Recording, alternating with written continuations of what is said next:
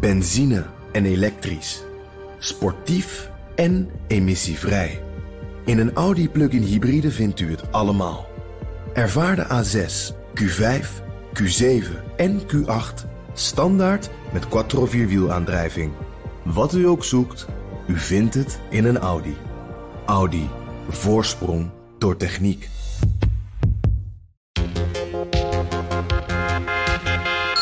Wat ik een beetje een, een lastig in de huidige discussie vind, is dat er dan gezegd wordt: ja, er is genoeg gas, ja of nee. En da daar gaat het volgens mij helemaal niet om. Want mijn flauwe stelling is: er is altijd gas. Ja, tenzij Noorwegen stopt en LNG niet meer lukt. Maar er is gas. Alleen de prijs die dan betaald moet worden, is zo ontzettend hoog. Ik vind dat het te mooi weer wordt gespeeld. Als ik kijk naar wat er dan op de NOS verschijnt... van ja, onze gasopslagen zitten vol. Uh, joepie, dan denk ik, ja, uh, leuk. Maar dit is maar zo'n klein stukje van de puzzel. Ja, het is goed nieuws, uh, maar we zijn er echt nog lang niet.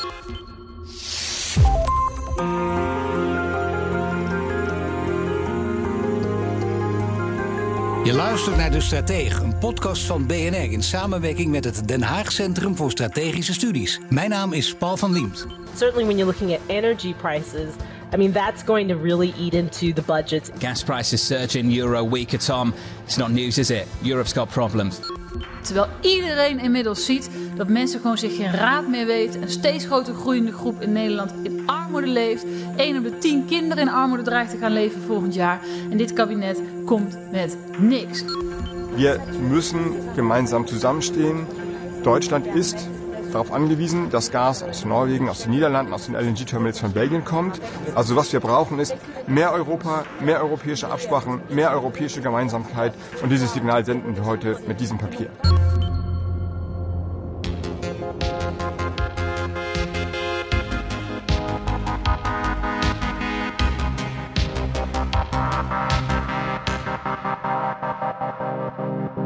De oorlog in Oekraïne duurt inmiddels langer dan een half jaar en de gevolgen worden steeds pijnlijker duidelijk, ook voor onze portemonnee. De gasprijzen blijven hard stijgen, waardoor onze koopkracht achteruit rolt. Een recessie ligt dan ook op de loer. Toch blijft het Westen Oekraïne volop steunen in de oorlog. Maar dat betekent wel dat de roep om economische maatregelen toeneemt. Want als experts mogen geloven, gaat het alleen nog maar erger worden en zijn we nog lang niet van de problemen af. Dat ga je allemaal horen in deze aflevering van de Stratege van mijn twee gasten. Lucia van Geuns, energiespecialist bij Den Haag Centrum voor Strategische Studies. En Henry Bontebal, energiewoordvoerder in de Tweede Kamer namens het CDA. Volgecremeerd gewoon wordt hier. Dat is gewoon niet normaal. Graftonse villa van 50 miljoen en nog niet een airco. Lig onder de branddeken. Ja, dat hoor je meestal niet op BNR. Nu wel Geer en Goor. Ik wil even van jullie weten. We worden deze zomer overspoeld met warme dagen. Hebben jullie daar een beetje mee om kunnen gaan, Lucia? Nou ja, ik was helemaal niet hier in Nederland eigenlijk. Ik was in een tropisch land. Oh. Uh, dus daar was het sowieso erg warm. Maar er staat ook wel heel veel de airconditioning aan. Maar dat was ook in een land die zich eigenlijk niet zoveel zorgen maakt over uh, de energieprijzen, eerlijk gezegd. En uh, meneer Bontebal, de, de, temperatuur in Den Haag die loopt sowieso op, zeker deze dagen. Maar hoe gaat u ermee om? Ja, met echte fysieke temperatuur. Over die andere temperatuur zal ik het maar niet hebben. Maar de fysieke temperatuur, ik kan hem nog wel redelijk handelen. Um, in mijn koelkast liggen wat koude dranken, dus dat helpt af en toe. Um, en ik ben een paar weken in Frankrijk geweest en het was daar toch echt best prima uit te houden met een meer in de buurt. Ja, en die dranken, dat is dan uh, jenever en een uh, bier? Nee, netjes alcoholvrij, alcoholvrij uiteraard. Certainly when you're looking at energy prices, I mean that's going to really eat into the budget. The fundamental problem for Europe is that the rise in energy prices has made everyone in Europe poorer. There's no way to avoid that. Gas prices surge in euro week at Tom. It's not news, is it? Europe's got problems. Ja, laten we beginnen bij die energiemarkten, Lucia. Want olie en gas maken tegenstrijdige bewegingen. Te beginnen met olie, die markt lijkt te stabiliseren. En we zien de brandstofprijzen inmiddels weer beneden de 2 euro per liter op sommige plekken. Hoe verklaar je dat? Ja, die, die olieprijs is eigenlijk misschien wel het beste nieuws in het hele energieverhaal. Alhoewel, het stabiliseert zo rondom de 100 dollar. En dat is eigenlijk ook niet laag, hè, uiteindelijk. En je ziet nee. nu toch ook wel weer een kleine verhoogde zeg maar, prijs over de 100 dollar. Maar dat heeft natuurlijk alles te maken met eigenlijk met China en met de verwachting met betrekking tot de vraag. die die, die, die, uh, zeg maar die supply, de, de hoeveelheid olie die wordt aangeleverd, die is redelijk stabiel. Alhoewel er niet zo heel veel wordt geïnvesteerd. Maar met name OPEC, OPEC Plus is bang dat er uh, minder vraag zal zijn. Vooral vanuit, uh, vanuit die grote uh, zeg maar, landen die olie graag consumeren. Zoals bijvoorbeeld India en, en China. En China ook omdat er toch ook die hele zeg maar, angst met betrekking tot COVID nog niet weg is. Dus ze zijn ook weer bang voor lockdowns. We hebben een uh, olieboycott afgekondigd uh, richting Rusland. Uh, bij gas hebben we dat niet gedaan. Waarom merken we daar bij de olie nog niets van dan? Nou, die oliemarkt eigenlijk heeft zich al voorgesorteerd op die, uh, uh, die boycott die pas aan het eind van het jaar voor in ieder geval ruwe olie zal gaan plaatsvinden. Voor olieproducten iets later en vooral voor de maritieme olie. En je ziet dat die oliemarkt dat al begint te accommoderen. Een heleboel van die olie uit Rusland die vindt wel degelijk zijn weg, maar dan iets verder, bijvoorbeeld naar India en naar, naar China. Dat wordt daar verkocht met een discount. Dus al met al zal meneer Poetin daar niet heel erg veel van merken in zijn uh, in met maar oorlogskas. Want de, de, de olie gelden komen nog wel binnen. Officieel is er dan door hem nog geen uh, gasboycott afgekondigd, maar uh, hij speelt er al op vooruit.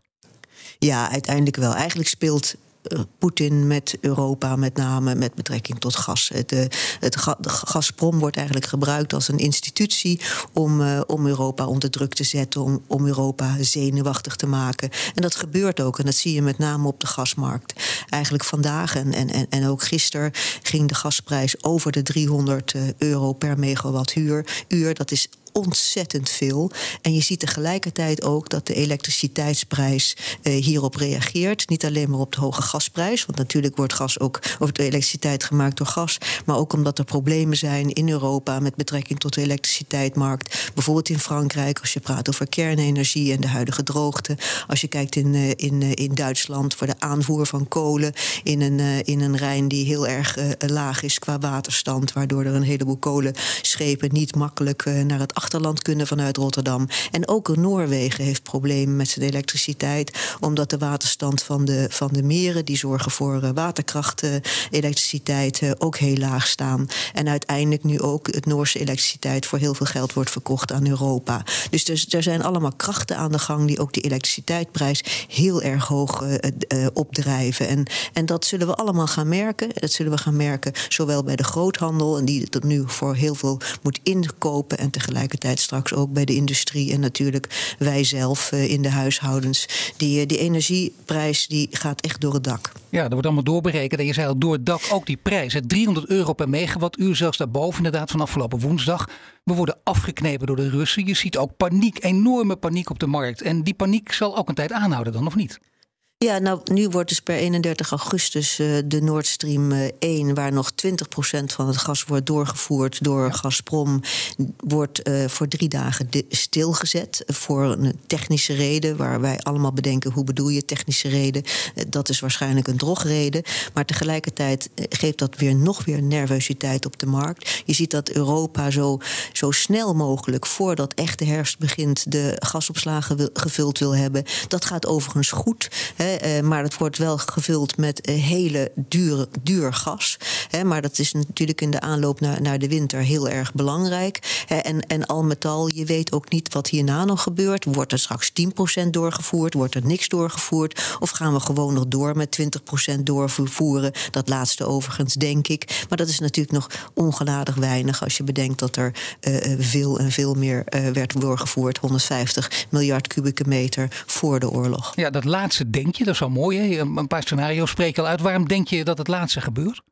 Nou, dat heeft ook te maken, denk ik, met nou, de inkomsten. Alhoewel ik denk dat Gazprom ook wordt gebruikt heel erg voor ideologische uh, zeg maar oorlogsvoering. Wat op dit moment aan de hand is tussen Rusland en, en Europa, met name Oekraïne.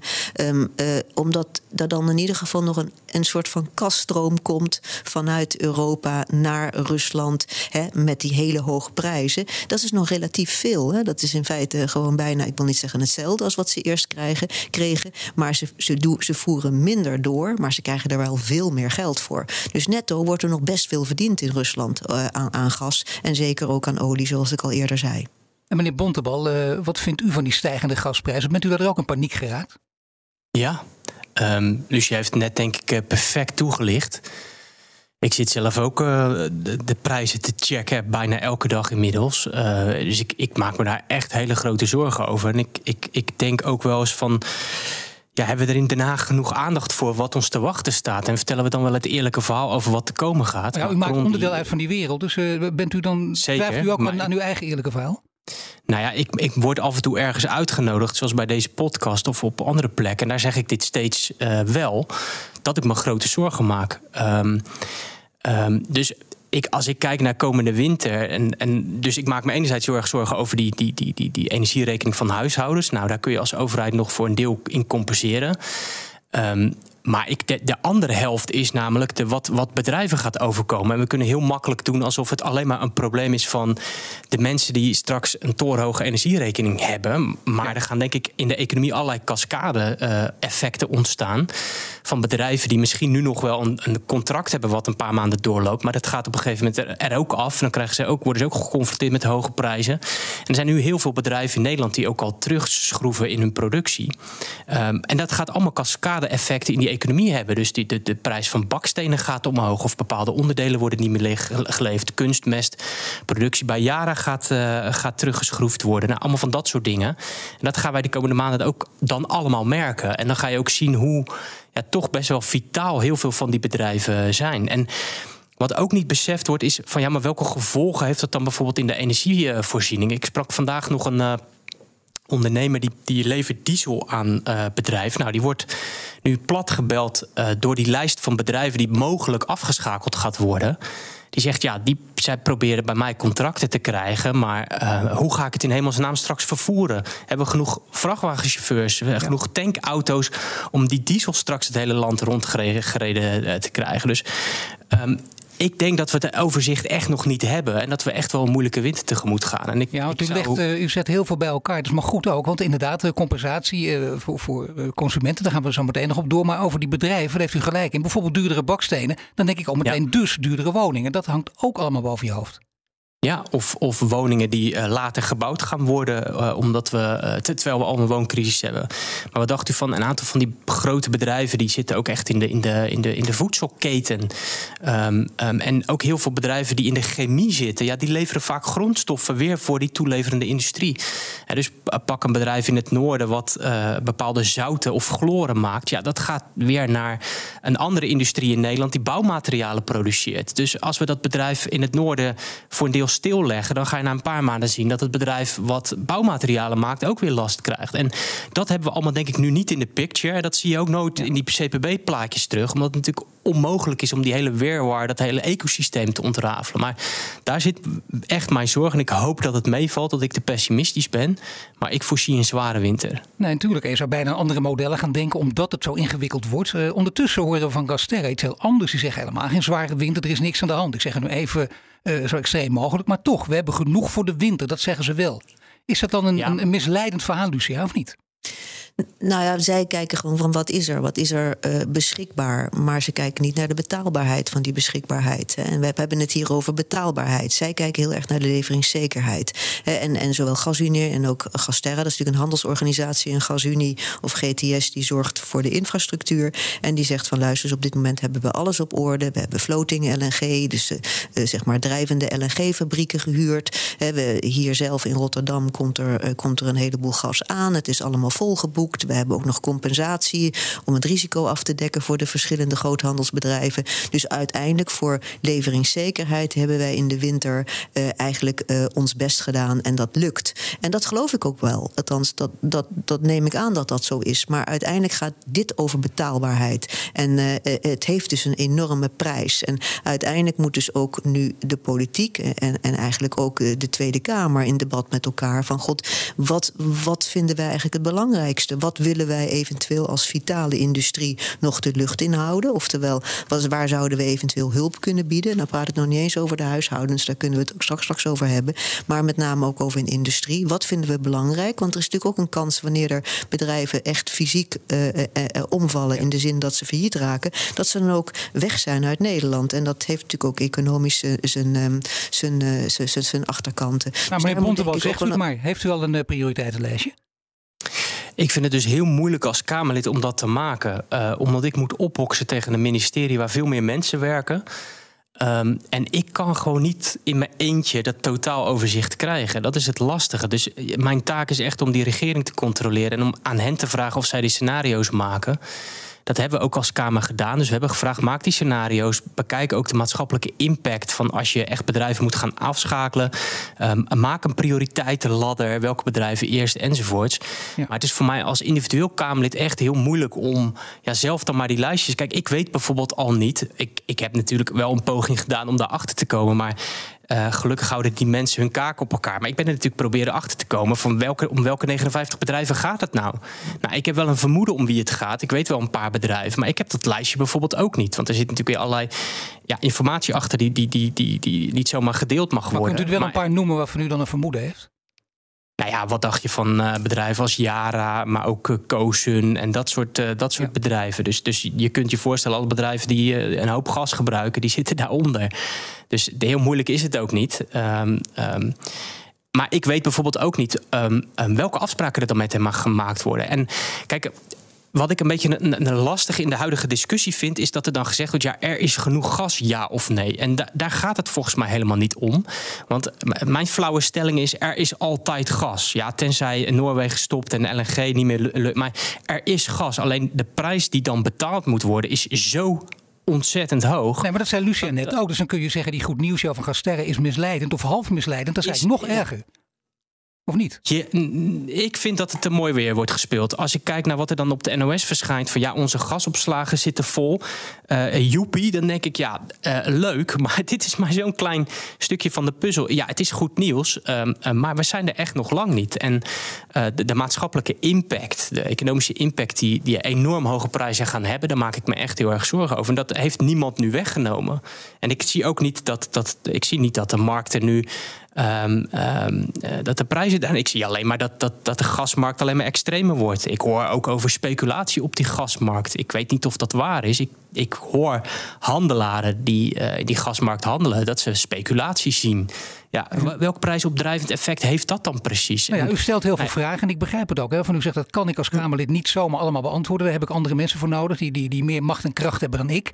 En daar moet je op afgaan en dat goed bestuderen. Betekent wel dat de situatie behoorlijk ernstig is. En dat betekent ook dat je dus hele goede communicatie nodig hebt. Dat Juist. we eigenlijk van week tot week op de hoogte Juist. gehouden willen worden wat er aan de hand is. En als voorbeeld wordt dan vaak gekeken naar de Duitse minister van Energie, Robert Habeck. En die zegt waar het op staat. We müssen gemeinsam zusammenstehen.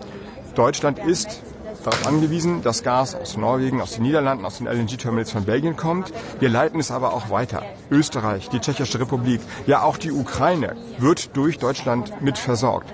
Wir begreifen uns voll als Teil der europäischen Solidarität und werden das Gas auch weitergeben. Also was wir brauchen ist mehr Europa, mehr europäische Absprachen, mehr europäische Gemeinsamkeit und dieses Signal senden wir heute mit diesem Papier. Ja, en dit dan elke week bijvoorbeeld, net zoals met corona, dan dit gaan doen. Ik hoorde jou steeds ja, ja zeggen, Lucia. Hoe, hoe belangrijk is die communicatie die dus nu ontbreekt? Ja, ik, ik vind het vreselijk belangrijk. Ik heb er al, maandenlang zit ik erop te hameren.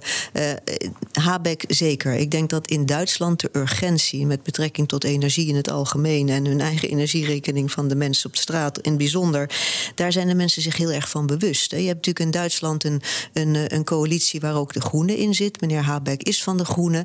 Die moet elke keer dat hele moeilijke verhaal vertellen. Van kolencentrales blijven open. We gaan zelfs kijken of we kerncentrales open kunnen houden. We proberen gas te importeren ook uit Nederland. Uh, we gaan uh, de, de publieke verlichting, in ieder geval de overheidsgebouwen, echt uh, nu aanpakken. We gaan veel minder energie gebruik, gebruiken. Ook op straat, et cetera. Proberen mensen straks ook echt ervan te doordringen dat ze zelf geen overbodige energie meer gebruiken. En ook in de winter straks hun, um, hun thermostaten lager. Dus, en hij zegt dat elke week. En, en dat, dat wordt dus ook verteld door een, een minister van de Groenen. En, en, op, en hij zegt ook: Het is voor mij een heel moeilijk verhaal te vertellen. Maar dit is de realiteit. Het is in feite komt het door krachten van buiten, maar we proberen van binnen er het beste van te maken. En hij zegt dat op een hele overtuigende manier. En dat, dat betekent dus ook dat mensen daar handelen en het ook begrijpen.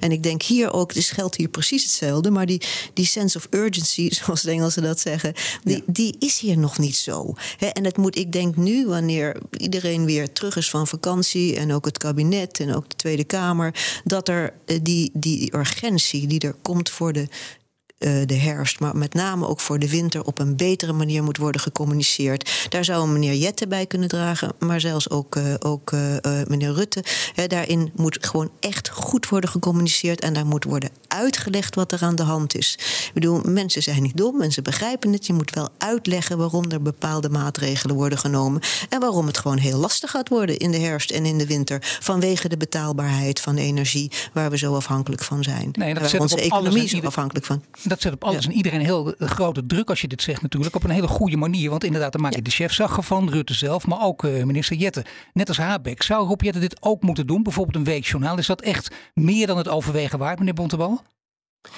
Of het per week uh, moet, weet ik niet. Uh, ik vind echt, en dat heb ik pas ook bij een ander programma gezegd. ze moeten inderdaad veel beter uitleggen wat het beleid is. En niet van uitgaan dat mensen in het land uh, dom zijn. Want mensen snappen heel prima dat er allerlei belangen zijn.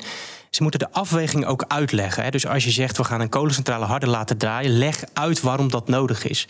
Mensen begrijpen dat als je dat uitlegt. Uh, vertel waarom je LNG-platforms moet doen. Maar doe ook een appel. Kijk, ik ben zelf. Kamerlid namens het Christendemocratisch Appel. En dat appel dat mag ook best wel een keer gewoon gedaan worden naar mensen toe. Um, maar, maar, gewoon een klein voorbeeld. En ik, ik zal daar volgende week zelf ook actief uh, wat meer aandacht aan gaan besteden. Maar een gewone HR-gasketel, die presteert beter als je hem op een lagere temperatuur zet. Hè. Dus de meeste installateurs die installeren, installeren een gasketel... en die zetten hem gewoon standaard op 80 graden. Ja. Wat door, door je radiatoren stroomt. Je kunt 6, 7, 8 procent gas besparen door dat apparaat gewoon op 60 graden of 50 graden te zetten.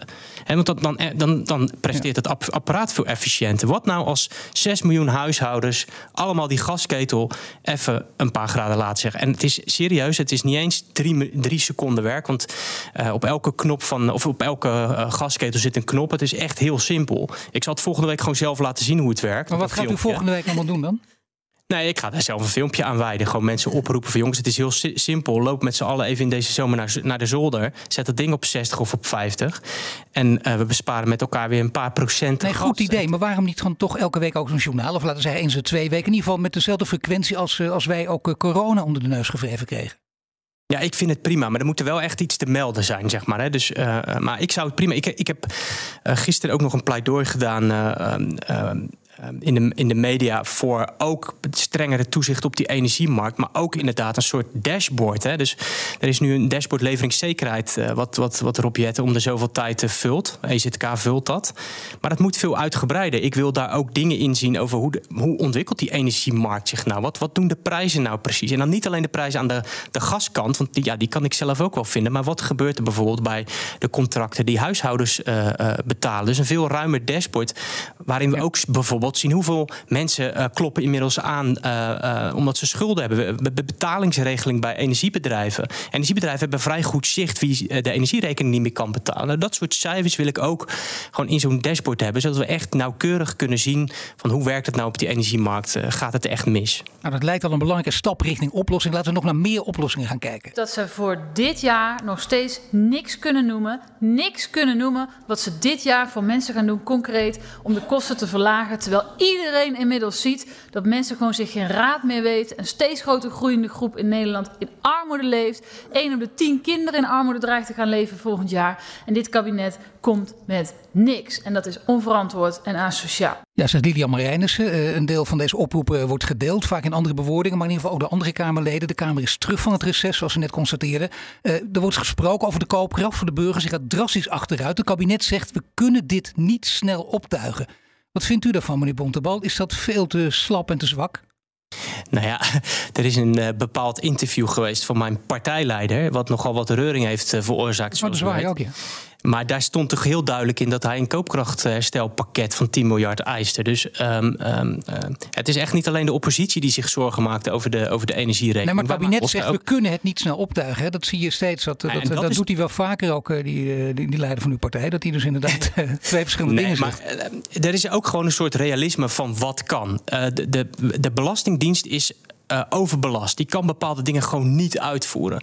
Dus, dus ik vind als politicus is het heel makkelijk vanaf de zijlijn roepen dat iets fout is. Maar ik probeer zelf dan ook altijd te bedenken van hoe, welke oplossing kan ik aandragen? Nou, daar, daar zijn we natuurlijk mee bezig, ook in de coalitie. Van, ja, aan welke knoppen kan je nu draaien zonder dat je de hele Belastingdienst uh, over de kling jaagt? Want daar, ook daar hebben we mee te maken. Die Belastingdienst is bezig om een aantal crisissen op te lossen, een toeslagenaffaire af te handelen enzovoort. Ik moet eerlijk zeggen, wat u zegt lijkt ook redelijk. Aan de andere kant zullen mensen toch ook denken, dat denk ik dan ook, tijdens NOW in coronatijd konden bedrijven in een paar weken tijd miljoenen aan overheidssteun krijgen. Dat ging allemaal heel snel. Waarom kan dat nu niet op die manier? Ja, die vraag stel ik natuurlijk ook. Die stel ik ook uh, uh, uh, aan de Belastingdienst en aan, aan, aan, aan in de fractie enzovoorts. Het heeft ook gewoon met de uitvoeringscapaciteit bij gemeentes te maken. dus een van de routes bijvoorbeeld waarop je de energierekening zou kunnen compenseren, is weer via die route van de gemeentes. Maar goed, daar zit ook gewoon een grens aan van wat zij uit kunnen voeren. Het heeft denk ik ook te maken met de aantallen. dus om hoeveel mensen gaat het. dus op het moment dat er een paar tienduizenden bedrijven aankloppen, is het natuurlijk anders dan dat je één of zeg maar anderhalf miljoen huishoudens moet, moet compenseren. Dus dat telt ook allemaal mee. Um, um, en ja, ik zit zelf op dit moment ook te puzzelen op oplossingen van wat zou je dit jaar nog wel kunnen doen. Maar ik moet dat eerst goed, wel goed checken voordat ik het uh, voorstel. En daar, daar, daar vind ik wel eens je kunt iets roepen, maar je moet het ook doordacht hebben. Dus ik, ik, ik ben op dingen ook aan het puzzelen. Maar ja, dan, dan ja, maar u bent toch al een tijdje aan het puzzelen ook? Ik bedoel, dit speelt toch niet uh, sinds vandaag of zo? Er is misschien iets waarvan u zegt, nou, dat moet ik nog verder onderzoeken. Maar ik denk dat die kant op zou kunnen gaan. Nou, wat waar ik bijvoorbeeld uh, ook aan denk, is bijvoorbeeld de belastingvermindering uh, die op elke energierekening zit. Die zou je wellicht toch nog dit jaar kunnen aanpassen. Nou, dat is een route die ik nu check. Uh, maar dan moet ik wel weten, is het uitvoerbaar? Kunnen energieleveranciers dat in hun systeem dit jaar nog doen? Um, um, maar wat gebeurt er ook als, eh, als je te maken hebt met overstappers, nieuw type contracten? Kan de Belastingdienst het aan? He, dus ik kan het natuurlijk heel makkelijk roepen van dat moet het worden. Maar ik vind dat ik als Kamerlid ook um, ja, gewoon de plicht heb om eerst goed uit te zoeken wat ik voorstel of dat kan. Want anders vind ik het niet netjes om dat uh, te roepen. Nee, maar goed, dit is vast iets in een bepaalde richting natuurlijk. Lucia, zijn er nog ja. meer mogelijkheden? Nou, ik kijk ook wel naar het buitenland en kijk weer naar Duitsland. Hè. Die, inderdaad, die BTW-knop, die proberen ze aan te, aan, te, aan te draaien... door in ieder geval minder BTW, zo niet geen BTW meer op energierekeningen te, um, uh, te, ja, in te voeren of niet meer uit te voeren. Uh, tegelijkertijd, ja, ik denk die energie-efficiëntie en die communicatie daarover bijzonder belangrijk. Want elk, alles wat je niet consumeert, hoef je ook niet te betalen. Dus daar zit wel een heel belangrijk aspect. En natuurlijk, ja, compensatie en vooral voor de lagere en lagere middeninkomens. Maar ik begrijp ook heel wel uh, wat meneer Bontebal zegt. Dat ja. dat in de uitvoerbaarheid moet wel moet kunnen. En dat je dat niet alleen maar zo moet roepen. Maar het moet ook wel uh, uitvoerbaar zijn. En nou, dat, maatwerk, dat maatwerk, sorry meneer Bontebal, maar één, één voorbeeldje even aansluitend hier. Dat maatwerk bijvoorbeeld, wordt gezegd, dat is heel lastig. Maar je kunt kijken naar woningcorporaties, die hebben gegevens. En dan kun je ook weer met privacy in, in, in, in gevaar komen. Dan moet je mee oppassen, op een spannende voet mee komen staan. Maar er is misschien iets in die richting te bedenken. Vindt u dat ook een goed idee? Nee, dat vind ik geen goed idee. En ik heb het ook uitgezocht en ook bij leveranciers nagevraagd. In de uitvoerbaarheid wordt het heel lastig, want dat portal waar u, waar u het over heeft, dat is ja. een Excel-bestand. Energieleveranciers kunnen niet met Excel-bestanden uh, um, hele grote aantallen overstappers uh, faciliteren. Daarnaast krijg je ook allerlei gedoe met wanneer is dan het een peldata van het inkomen enzovoorts. En daarnaast heb ik er een groot principieel bezwaar mee, bij. Ik vind niet dat energieleveranciers gegevens moeten hebben over de inkomens van huishoudens. Dat is een principieel punt voor mij. Um, um, sommige energieleveranciers hebben vrij agressieve marketingtactieken. Uh, uh, dat weet ik gewoon. Um, dus ik vind het uh, tricky als Kamerlid om dat voor te stellen. En ik denk dat het in de uitvoering niet werkt, maar ik vind het ook principieel uh, uh, niet oké. Dus um, um, ik denk dat je, je moet nou eigenlijk naar twee sporen kijken. Er is een spoor gewoon van de algemene belastingen en toeslagen. Dan moet je denken aan inkomstenbelasting, inderdaad BTW, zorgtoeslag. En dat, dat zijn allemaal routes die je kunt verkennen. Kinder, kinderbijslag, dat soort dat soort algemene belasting en toeslagen. En je zult een deel via de energierekening moeten doen. En daarbij moet je ook weer bedenken van... oké, kan ik het dan gericht doen... Maar bijvoorbeeld een BTW, dat is interessant. Dat is natuurlijk, um, um, ja, die tikt mee zeg maar, in, het, in het verbruik. En het zou zomaar goed kunnen zijn dat je daar de uh, wat rijkere huishoudens meer mee helpt dan wat armere. En ook de energiebelasting die per kilowattuur of per kuub gas gaat, ja, die komt waarschijnlijk in, ook in absolute zin weer wat meer terecht bij de huishoudens met een hoger inkomen. Omdat die namelijk vaak gemiddeld, gemiddeld weer meer energie verbruiken. En ja, het voordeel van die belastingvermindering is dat elk huishouden hetzelfde krijgt. Ook dan zul je huishoudens hebben die dat bedrag krijgen en het niet nodig hebben. Maar goed, dat is dan wel iets gerichter dan een, een maatregel met die volume. En hebben de energiebedrijven zelf nog een rol die nu ook heel veel geld verdienen? Ja, en dat is dus ook weer lastig, uh, omdat uh, daar zitten heel veel verschillen. Je hebt energiebedrijven die helemaal geen eigen productie hebben. Dus dat zijn gewoon ja, huizen waar er, die kopen stroom op de beurs en die verkopen het. Ik denk dat er een aantal het heel zwaar heeft op dit moment. En het zou mij niet verbazen als er een aantal gaat omvallen juist. Aan de andere kant zijn er weer bedrijven die wel een hele grote productietak hebben. Ja, die maken waarschijnlijk in delen van die productietak flinke winsten. En uh, er wordt nu heel erg naar fossiel eh, gewezen. Daar worden flinke winsten gemaakt. Dus ik, dan denk ik aan partijen als Shell en Exxon. En overigens ook de staat, laten we dat niet vergeten, uh, in Groningen. Maar wat dacht je van windparken op land die uit hun subsidies lopen... en nu ook op die hele hoge energieprijzen floreren. dus ook daar zitten gek genoeg overwinsten. Daar, daar durven we het niet over hebben. Maar windparken op land, die maken op dit moment hele goede ja. overwinsten. En, en nou u toch Groningen noemt achter de hand houden. Je moet er natuurlijk niet aan denken. Maar stel in het allerlaatste geval, zoals het nu toe nog steeds geldt, vindt u ook Groningen achter de hand open als het niet anders kan? Nou ja, de, de, politiek heeft steeds gezegd het kabinet last resort. En ik denk dat dat, eh, dat, dat daarmee wordt het niet uitgesloten, maar het is wel, daarmee wordt wel gezegd van ja, dit is wel het, het laatste waar we aan denken.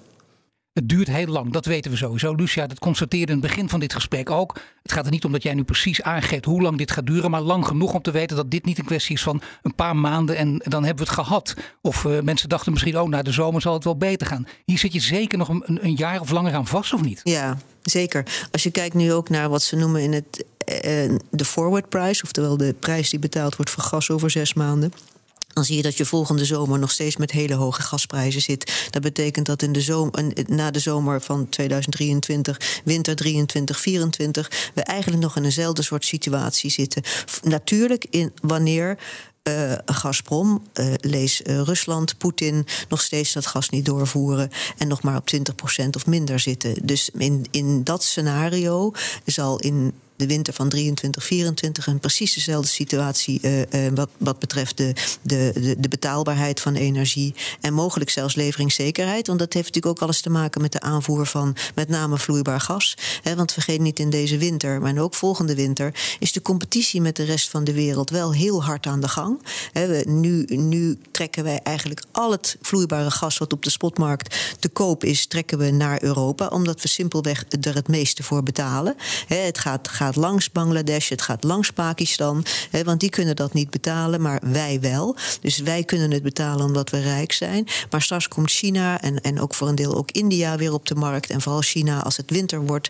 En, uh, en vooral als die winter ook echt koud wordt. Hè, dan zal er heel veel competitie zijn op die nog vrije, zeg maar, gas, dat vrije gas wat nog te koop is. Hè, en, uh, en, en, en, en dat betekent dat is deze winter en ook volgende winter. En dat drijft nog steeds die prijzen op. Hartelijk dank Lucia van Greuns, energiespecialist bij Den Haag Centrum voor Strategische Studies. En Henry Bontebal, energiewoordvoerder in de Tweede Kamer namens het CDA. Wil je meer afleveringen van de Stratege terugluisteren? Je vindt hem op Apple Podcasts en Spotify, maar ook in de BNR-app of op bnr.nl. Abonneer je meteen en tot de volgende keer.